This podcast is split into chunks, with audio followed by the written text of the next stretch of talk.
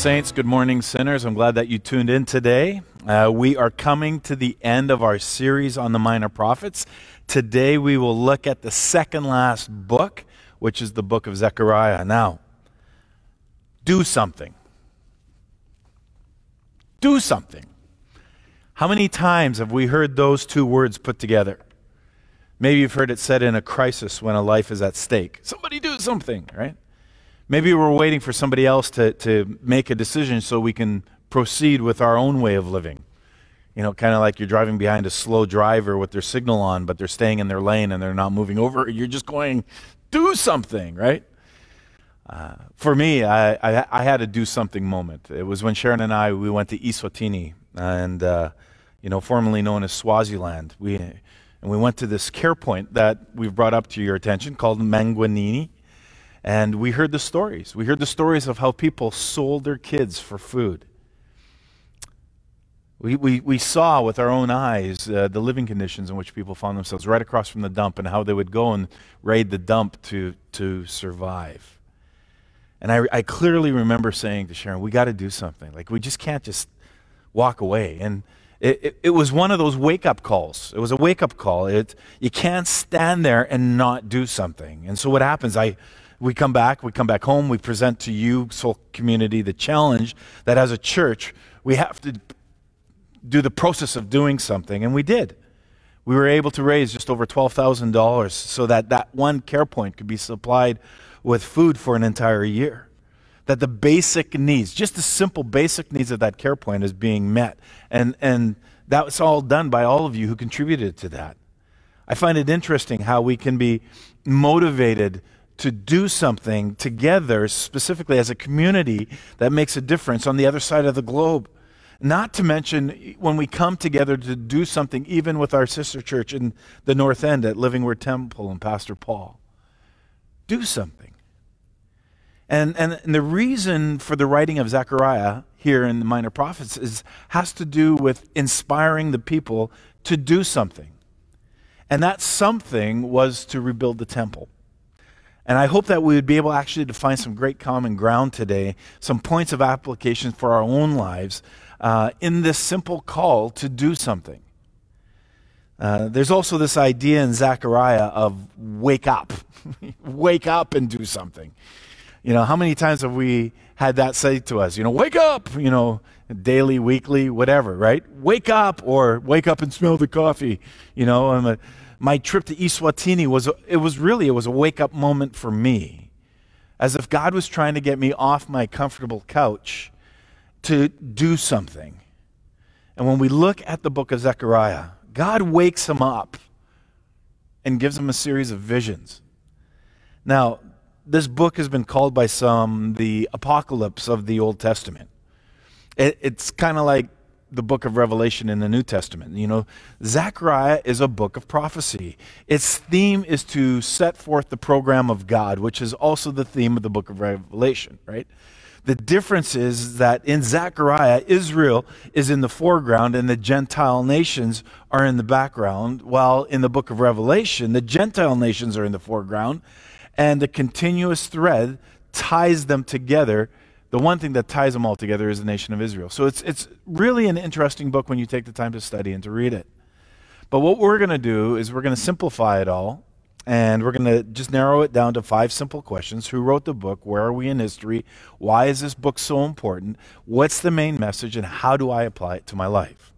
So let's jump in. Who wrote the book? Well, obviously Zechariah. We, you know, we usually read through the openings of these verses without thinking of them or without thinking that they have any significance.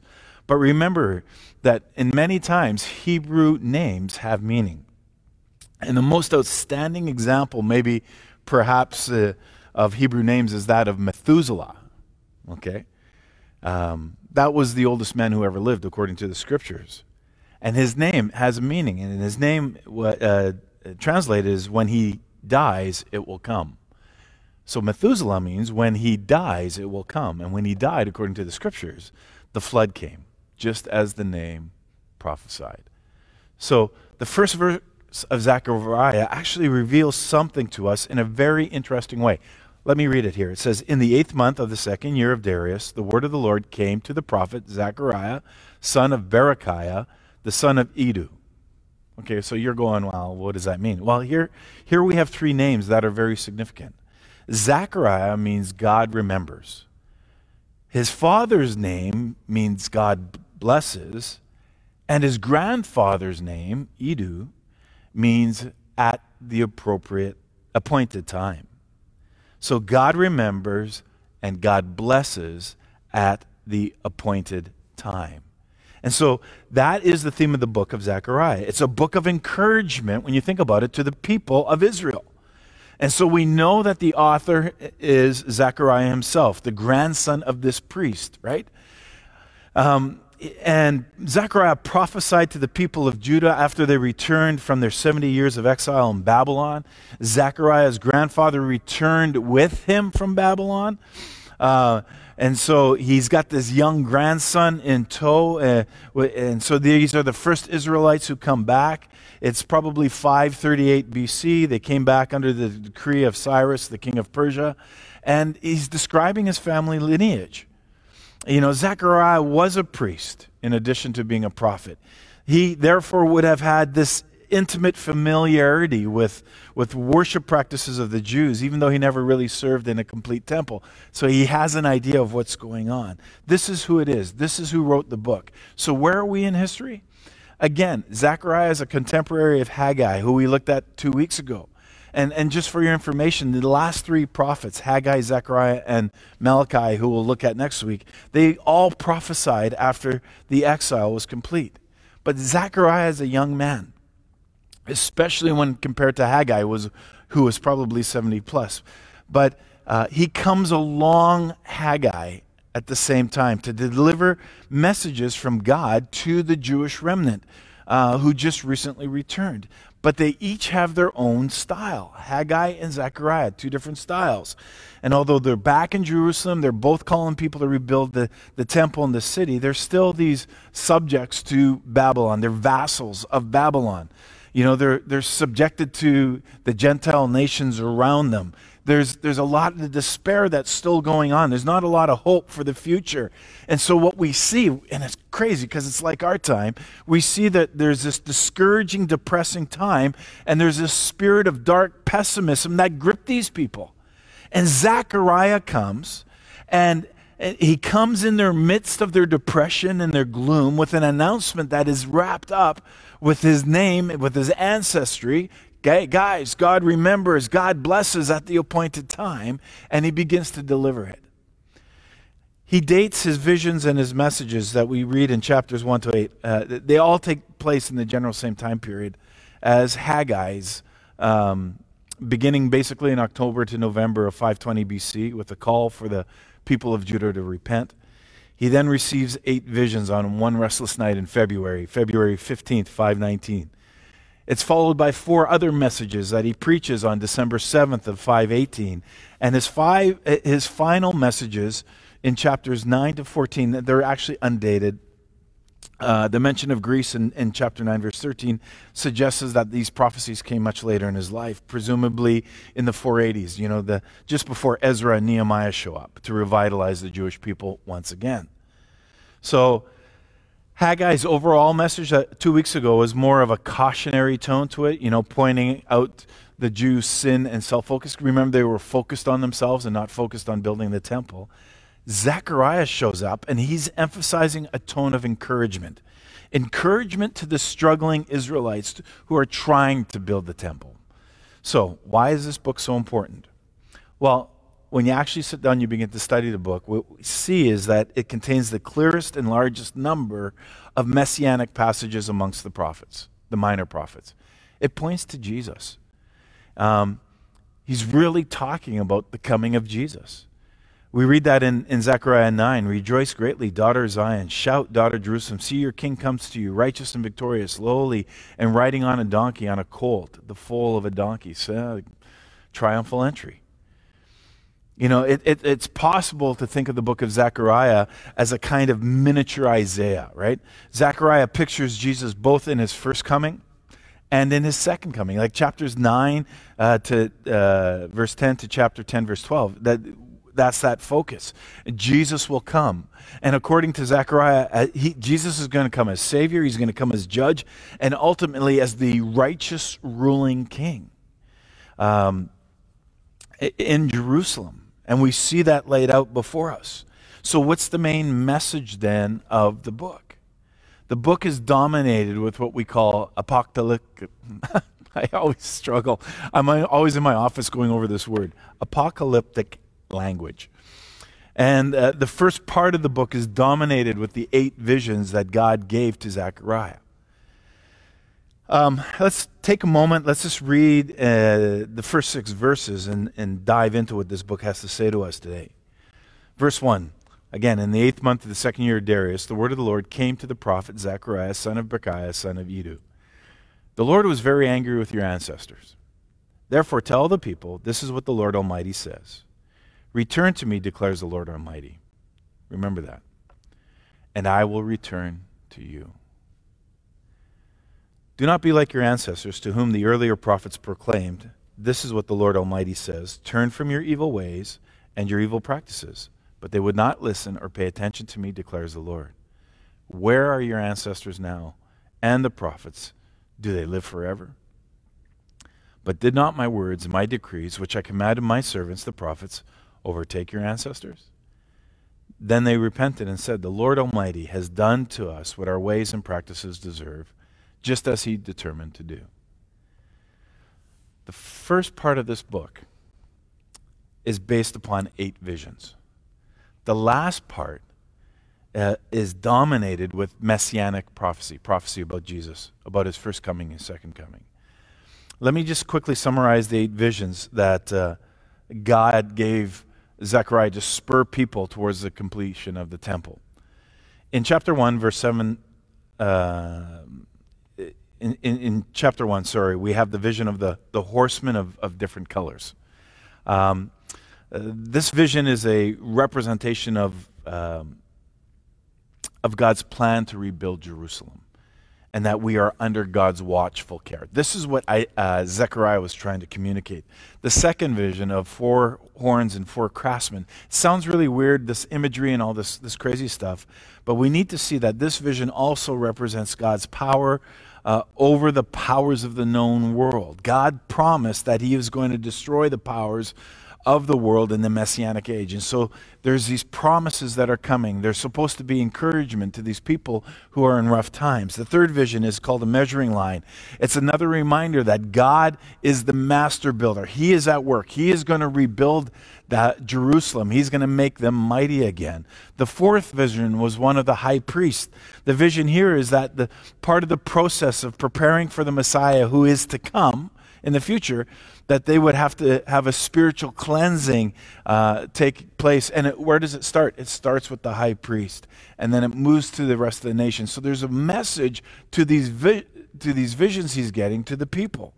He has a fifth vision, which is the golden lampstand and two olive trees in chapter 4. Now, one of the primary concerns of this book is obviously the rebuilding of the temple.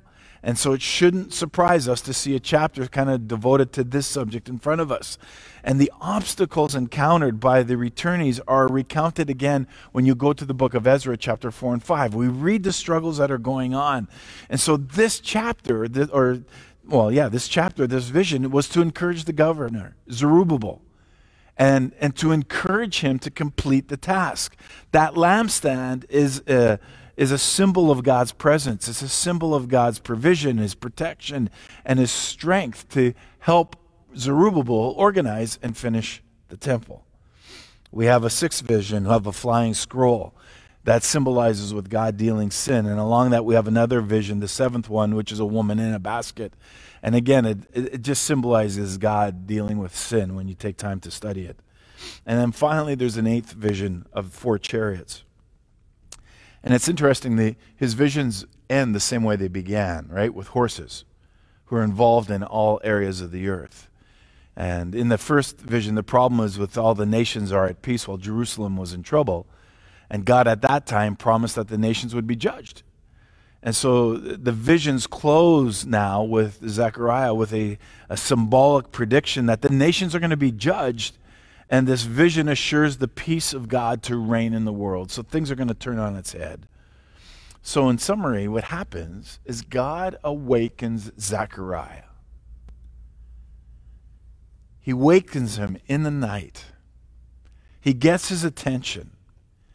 And God begins to remind Zechariah of his power, of his presence, of his plan to bring peace, uh, and his continuing desire to deal with sin, to deal with the evil in the world. And God uses all these visions, and he and uh, Zechariah is preaching to encourage the people of uh, Judah to rebuild the temple.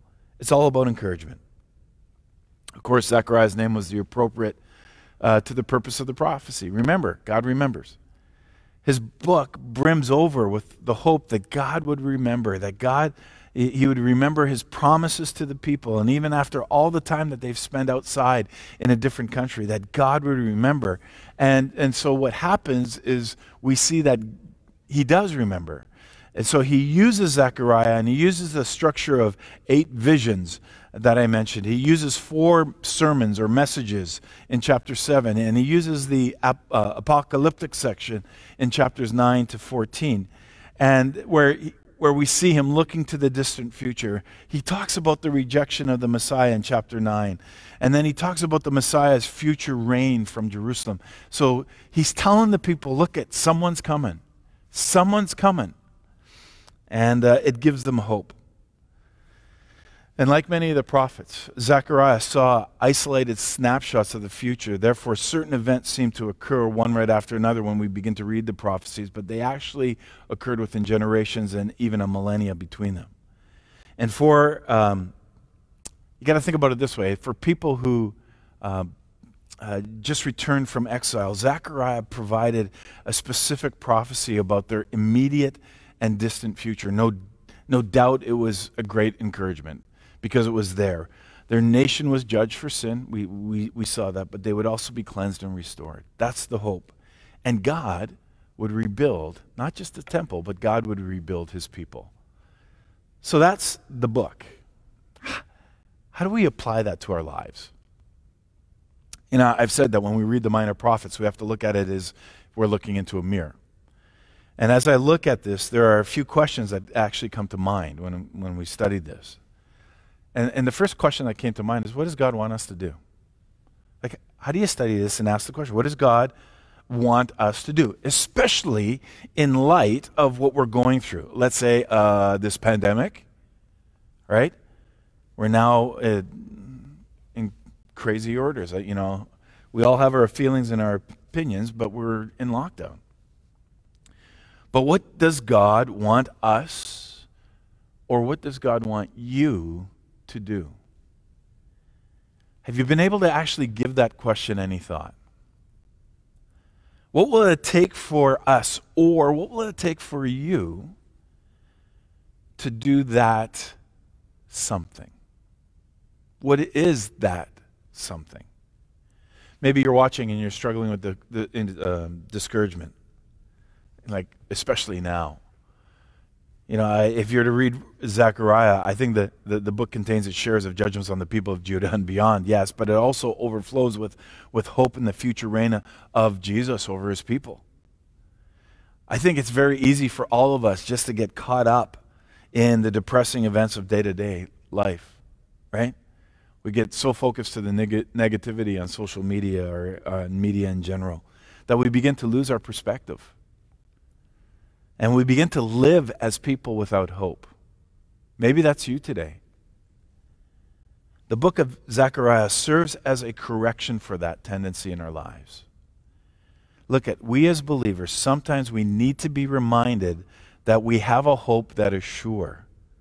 And that's refreshing and that's encouraging. We have that.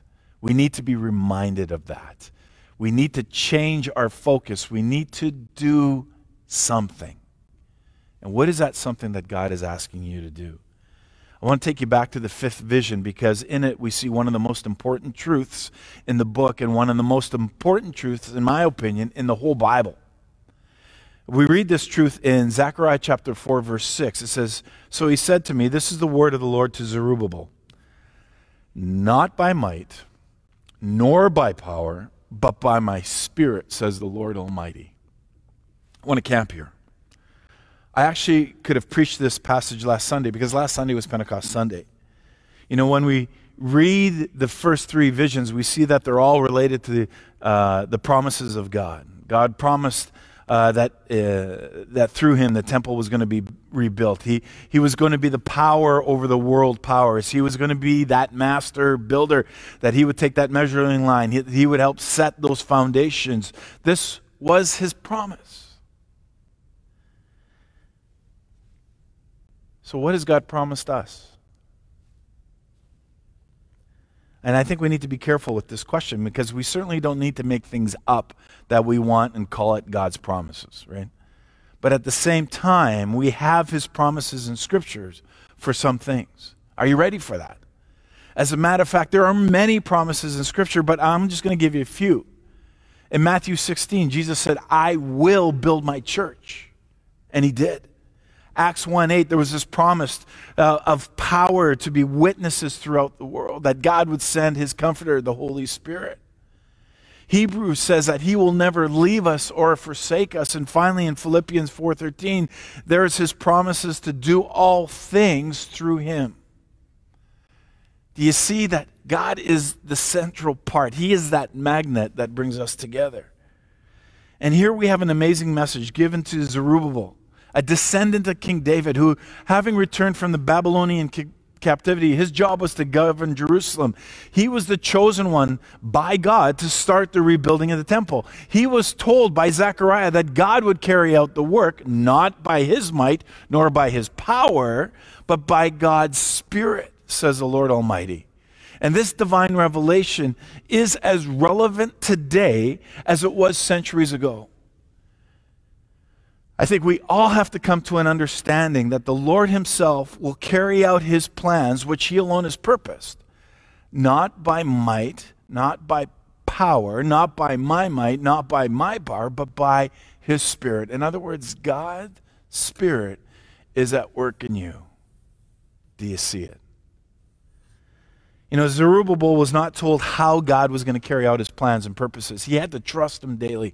There was a daily trust. Listen, God is working his purpose out day to day, year to year. We're not always privy to the plans of God that he has set out in his will. It's not just the way it is. But remember, Zerubbabel had to take a step every day. He had to face tremendous difficulties as he sought to carry out the work that God had prepared for him beforehand to do. He had to surround himself with people so that he can accomplish the task. People who could do stuff better than he could. And for him, he was, you know, given an assurance by God, uh, by Zechariah from God that he would not complete the task on his own power, on his own might, but that God was there with him in spirit. We need to be reminded of that that regardless of where you find yourself and the difficulties that you are and the tasks that lay ahead, you're not going to do it on your might, you're not going to do it on your power, but God's Spirit is going to help walk you through here. You know, we face uh, increasing pressures in our own day and age at, at times that we're tempted, and I'm tempted to, to consider that the task of living by faith and trusting the Lord sometimes can be overwhelming, right? Especially in the midst of a crazy generation, especially in the midst of a pandemic. Nevertheless, the word here that we have from God is as true for us today as it was so many centuries ago. That God who started, think about it, God who started a good work in you will complete it to the day of Jesus Christ, not by might nor by power, but by his Spirit. He has started something in you. He's not done with you just yet. And sometimes we get distracted. And God spoke these words to Zerubbabel to challenge him, but to encourage him. And these words were good and comforting words. It was God saying, Zerubbabel, my spirit is involved in this process. And what was applied here to the rebuilding of the temple actually applies to us today. And so I want to give you three things for you to remember. And first, it's God's power that's important, not ours in a day where we focus on ourselves, it is God's power that is important, not ours. God says to Zechariah, Zerubbabel is going to rebuild the temple, but he doesn't have the, the might, the power that the original builders had beforehand. There's an acknowledgement right off the bat that the human capabilities are lacking here. They just don't have it. They don't have the skill set. But God says, that's all right because I'm not concerned about the power and the might that they possess. The power of the Spirit is going to be enough. In other words, God's saying, leave it up to me. I'll help you get it done. Now, think about it. It's, uh, we, we, we face this thing in, in our own world. Where, look, we're, we're spiritual creatures, right? We live in a world um, that, as human beings, I actually believe that we don't have the human resources to defeat Satan. Now, that's going to cause a lot of interesting conversation around the table today, but see, the scriptures are very clear. They teach that Satan is our enemy that, uh, according to Peter, he prowls around like a roaring lion seeking who he can devour. In other words, he is constantly at work. And even now, when you look at it and you look at our culture, many are discouraged with all this COVID stuff and restrictions and death and stress and anxiety, abuse.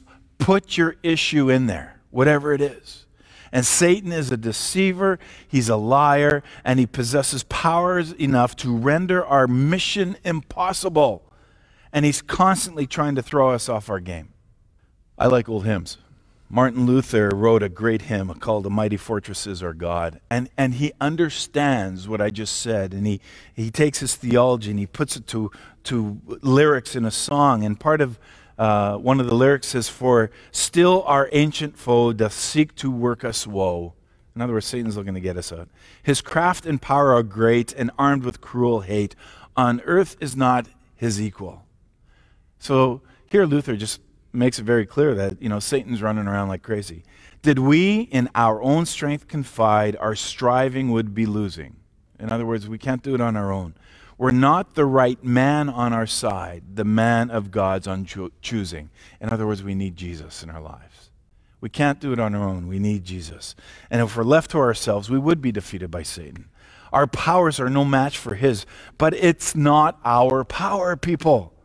It's God's power in us, not by might, not by power, but by the empowering of the Holy Spirit. You read in 2 Corinthians, Paul tells us that the weapons that we fight with are not the weapons of the world. On the contrary, he says, they have divine power to demolish strongholds. Where do we get that arsenal? We get it from the Holy Spirit. The next verse tells us that we demolish arguments and every pretension that sets itself up against the knowledge of God, and we take captive every thought to make it obedient to Christ. And sometimes that's what we need to do, especially during this time of pandemic right? We need to do something. We need to wake up. And, and, and as Paul says here, take captive. How's your mind doing? I know lots of us are tired, right? We're tired. Let's just say it. But how are we taking captive? How are we protecting our minds, our hearts, our bodies, our souls? How are we doing that? We have to do something. Look at, we're not left unarmed. The Spirit is there with us. I was trying to figure out an illustration, and, and um, I don't want us to get shut down uh, during our live stream, so I'm ref- refraining from using um, any type of uh, videos. But there's a great movie out there called Crocodile Dundee. It's an 80s movie. Like some of you need to watch it because you weren't even born, but it's gold. Crocodile Dundee is gold. And there's a scene where Dundee he's walking um, down the street uh, and he's with his girlfriend, and some some guy, and then a couple of his goons jump out and you know ask for a light, and then of course they pull a knife and ask for his wallet, and and you know Dundee's girlfriend is is is terrified. She says, "Give him your wallet," and then he looks at her and goes like, "What for?" in his you know Australian accent. she goes, "Well, he's got a knife," and Dundee remains calm and. In the scene, he pulls, reaches back and he pulls out this huge knife, about 10 times the size of the, the robber's little blade. And he says, That's not a knife. That's a knife. He's got the power, right? You know, we have to remember that, that we are empowered, that we have an arsenal ahead of us. Remember that when Jesus left this earth, he commissioned his disciples. And he said, You will receive power when the Holy Spirit comes on you. You will be my witnesses in Jerusalem and all Judea and Samaria and to the other ends of the earth. Jesus said that we would receive power. That in the Greek, that word is dunamis, where we get our English word dynamite. That we would be dynamite, power to accomplish God's mission, right? Which would otherwise be humanly impossible. It's the Holy Spirit's difference. It's that knife, so to speak. That power. One theologian said that this power of the Holy Spirit creates a powerful people who have had his powerful presence carrying out God's powerful program. It started with some weak guys who fled from Jesus during his darkest time in the garden. Spiritually weak guys who ran when the going got tough, even though they said that they were going to be with them. But they were obedient when they were told to wait. Wait for the Holy Spirit to come. And they received power from the Holy Spirit after they were obedient, after they were told to wait. And they not only received power, they were able to preach, and thousands were saved. Acts 4:13 tells us that the Jewish authorities marveled at the courage, and nothing could stop them even after they were beaten in order to stop preaching. They went out and preached some more where, you know, where did they get that power? Where did they get that gumption? Where did they get that encouragement? They got it from the Holy Spirit. And I think that that's probably what we're needing now more than ever, especially in our own little homes all over Manitoba and, and wherever else you're watching from with this pandemic around us. We need more of God's presence in our life. We need to captive those negative thoughts and we need to be able to focus around and figure out what is God asking us to do. And we need to do something. See, the Spirit empowered the early Christians to work miracles as they proclaimed, as they preached the gospel. He empowered them with hope and, and strength when they were going through difficult times. Even when they were going through times of persecution and death, the Holy Spirit was there with them. He gave power to the preaching of the early church so that when the disciples, as they were filled with the Spirit, they were proclaiming the word boldly and people knew that something was happening. Now, listen to me. We have been given the task of building God's kingdom. And I don't need to remind you that the task of building the church here on the globe is humanly impossible unless the Holy Spirit empowers us. And we will receive more than adequate power to accomplish this task. And so maybe we all need to take some time today and look deep inside. Look deep inside, guys. Get your mind off all this negativity all around us. What is God asking you to do? Secondly, it's God's power that removes the obstacles, not our power. Right? We, it's God's power that removes stuff, not ours. We, we're so dependent on ourselves. I can do it, right? But we read in Zechariah 4, it says, What are you, O mighty mountain? Before Zerubbabel, you will become level ground. Then he will bring out the capstone to shouts of God bless it, God bless it. What's being said here is that there are those who are going to rebuild the temple and they're going to face all sorts of obstacles. But God promised, He promised that He would open a way for them. And this is not very different than what Jesus said in a promise in Luke chapter 10, verse 18, where He said, I saw Satan fall like lightning from heaven. He then begins to go on and he begins to say this. He says, I've given you authority to trample on snakes and scorpions, to overcome all the power of the enemy. Nothing will harm you. However, do not rejoice that the spirits submit to you, but rejoice that your names are written in heaven. What's he doing here? He's reminding we need to be reminded that wherever we find ourselves, as believers, we are ministers. We, as believers, we are God's representatives. And God wants us to look out for those who need to hear about Him. We need that reminder. Don't get caught up with everything else. Just remind us who we are and what our goal and what our job is. People need to hear about God. They need to experience Him. They need to have His hope and, and life, experience life to the fullest. Right now, more than ever, people need to be encouraged, healed, and blessed. And as you and I, when we sit back and figure out, okay, what do we need to do? As we begin to take a step of faith, as we begin to minister, as we begin to look beyond ourselves, God does away with the spiritual opposition that begins to hinder us. God begins to remove those obstacles, and God even overcomes the obstacles of our own inability that we create. Well, what are you talking about? When God called Moses in the Old Testament, I want you to go and rescue my people out of Egypt. Moses in Exodus chapter 4, he protests and he says this He says, Lord, I've never been so eloquent neither in the past nor since you have spoken to your servant. I am slow of speech and tongue. In other words, he was probably a stutterer. What does God say? Who gave man his mouth? Who makes him deaf or mute? Who gives him sight or makes him blind? Is it not I, said the Lord? Now go, I will help you speak, and I will teach you what to say. And see, so many times you and I, we make excuses as to why God can't use us. And yet He's so patient. He's so patient with us, and yet we look for those excuses. And Moses went on. What does he do? Even in his excuse, he becomes obedient and he takes that step forward. And he goes on to lead the children of Israel with all his insecurities in tow because God was going to teach him.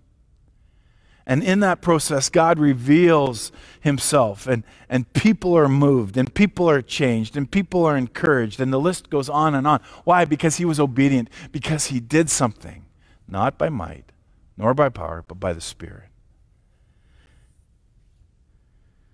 Can I be honest? I, I honestly long for a time that we can gather again together face to face. And I know I'm not alone. The one thing I, I miss, really, is seeing people being moved to tears, either if it's through worship, if it's the prayer time at the crosses, or if it's just the simple preaching, the preachings of the scripture. I, yeah, I miss us being together, but being in the moment in those gatherings where God moments are taking place the moment where God breaks in and everybody knows He's at work. You can sense the Spirit working. And I long to see that again. I long to experience it corporately again.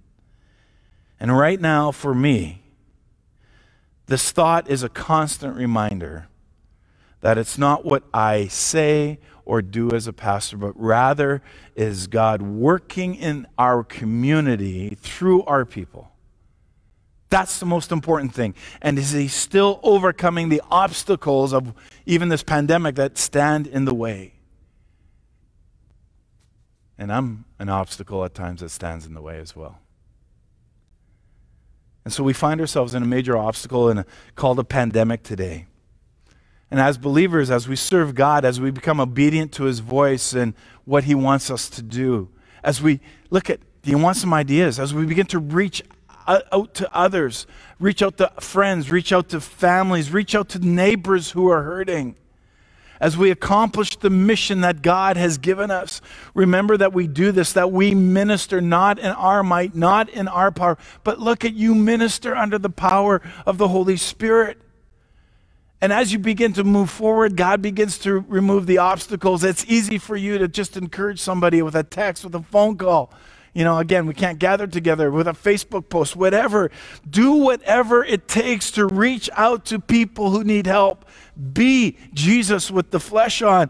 Be the vehicle that God can use. God will enable us to overcome whatever spiritual opposition to the sharing of the message of Jesus. Is God calling you to do? Finally, God rejoices over our work. Zechariah 4:10 says, "Who despises the day of small things? Men will rejoice when they see the plumb line in the hand of Zerubbabel." You know, it turns out that there were some people the, who came back from exile who saw the original temple and they saw the new one being rebuilt, and well, it was obviously insignificant to the old one. You know, the, the temple project may have been just a small thing in the eyes of some people this rebuilding of the temple. But we do know from Haggai to God, it was a great source of joy. It was the number one priority. And so you have to look at it this way that you and I have to be reminded that in a dark day, eh, where joy suckers, right, are trying to sap your strength, or when you find yourself caught looking back of what was or what used to be, or whatever else you want to categorize. Listen, folks, God delights in using the small things, the small things to get the final thing done. What does He have in store for you? What does God want you to do? God used Moses' rod in Exodus chapter 4. He uses David's sling in 1 Samuel 17. In Judges chapter 15, he uses a jawbone of a donkey. I wanted to use a King James quote there, but I thought I'll keep it family friendly. In Judges 4, he uses a hammer and a tent peg. That's a great story. Interesting. In Joshua chapter 2, he uses a piece of rope. In Acts chapter 9, it's a basket. It's loaves and fish in John chapter 6. It's a cup of cold water in Matthew 10 42. He even uses mud in John chapter 9, verses 6 and 7. So God loves to use small things because when the Spirit empowers those small things, there's no telling what can happen. What's something small that you can do as a minister of God to the people around you? I'm sure you can think of it. I don't know what abilities you have, but I do know that if you're a believer, you've received a spiritual gift. When speaking of spiritual gifts, the Apostle Paul, he wrote in, in 1 Corinthians, all of these are the work of one and the same Spirit, and he gives them to each one just as he determines. And so when we use our spiritual gifts, and even if we consider them to be small, we're showing the empowering presence of the Holy Spirit. And God delights in using small things. I don't know if you can see it. See, our success is not ultimately tied to our strength or our skill or our intellect or our personality, and certainly not our resources. But in fact, God says that our victory will not be based on any of that, but rather it will be based on Him. Do you see how that impacts us? What is God wanting you to do? Because we need to be careful to ask the right questions. We, we need to be careful to count the cost, so to speak, but let us not say, well, I can't, because something's too big or something's too expensive or too whatever for us, right? But God, in fact, if we confine our thinking to what we can do, what we can manage, what we can afford, maybe we haven't thought enough. Maybe God wants you to use something small to do something big. Charles Spurgeon said this it's, It is extraordinary, extraordinary power from God, not talent, that wins the day. It's extraordinary spiritual unction, not extraordinary mental power that we need. Mental power may fill a chapel, but spiritual power fills a church with soul anguish. Mental power may gather a large congregation, but only spiritual power will save souls. And what we need is spiritual power. You know, God's plan for the children of Israel was that when they came back from the exile, that they came back with a mission from God to rebuild the temple. Again, this is what both Haggai and Zechariah talk about. And ultimately, we see in Zechariah the plan of God starts to unravel or open up. Uh, unfold would be the word. And we have the coming of Jesus, the Messiah. But ultimately, the plan is all based on one word it's all based on relationship. And Zechariah said it very clearly in the third verse of chapter 1. I read it earlier. It says, Return to me, and what? I will return to you. Let me encourage you today. I want to encourage you to continue to walk in obedience with God, even in these tough times. Because even in the tough times, He is there leading us, and He's walking with us, and He's using us to minister to other people. Do something. The power of the Holy Spirit is given for a specific reason to enable us as believers to be effective witnesses for Jesus Christ. But God also promises His Spirit to enable and empower us to accomplish the task that He has left with us to do and to complete. Do something. Talk about amongst yourself as a family. What is God asking you to do? I look at myself. I can't transform lives. I can't convict people. I can't be an effective pastor on my own strength. Because on our own, we aren't very powerful. We don't have the abilities and the boldness necessary to turn the world upside down with the truth of the gospel. But that's all right because God says something very clear. He says, Look at Jerry, it's not by might, it's not by power. Uh, sorry, it's not by might nor your power, but by my spirit. And God removes the obstacles and He turns our small gifts, He turns our small offerings into wonderful things that can be used to please Him and to minister to the people that He's placed around you. Do something. Wake up and do something. And what's God calling you to do? Will you pray with me? Will you pray with me today that God would continue to empower us to be a difference maker in this world? Father, I thank you for the encouragement that we get from the Word of God, which is living and powerful and sharper than a two edged sword. Thank you that we are equipped to carry out your work in our lives, not through our own might or our own cleverness or our own intelligence, but through your Spirit who lives in us. And we need to be reminded of that. So, Lord, teach us to examine ourselves and to walk in earnest and honesty before you and to realize that all this is designed so that we may come to, into the understanding and the experience of a time of glory with such, uh, with you that we have never known before. Father, I pray that you'd make these words to be the experience of each of us as we learn to walk before you, our living God, and to know what it means to have the glory of the Lord within. Now, to him who is able to do immeasurably more than all we can ask or imagine, according to the power that is at work within us. To him be the glory in the church and in Christ Jesus throughout all generations. Forever and ever, I pray. Amen.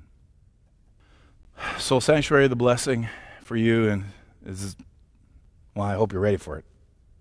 So, in ancient times, the one who gave the blessing extended his hands, and one those receiving the blessing did likewise. If you want a blessing, just put your hands up, and here it is. Soul Sanctuary, as you enter a new week, listen very carefully. May you experience God's presence. May you feel God pouring out the Holy Spirit over your heads, over your thoughts, over your words, and over your lips. May you feel the Holy Spirit dwell in your hearts, feelings and emotion and compassion for all others over your hands, over your feet, especially as you put into action all that God commands you to do. So do something. And during this week, may the grace of our Lord Jesus Christ, may the love of God and the fellowship of the Holy Spirit be with each of you. Amen. Now go in peace and live the church. We'll see you next week.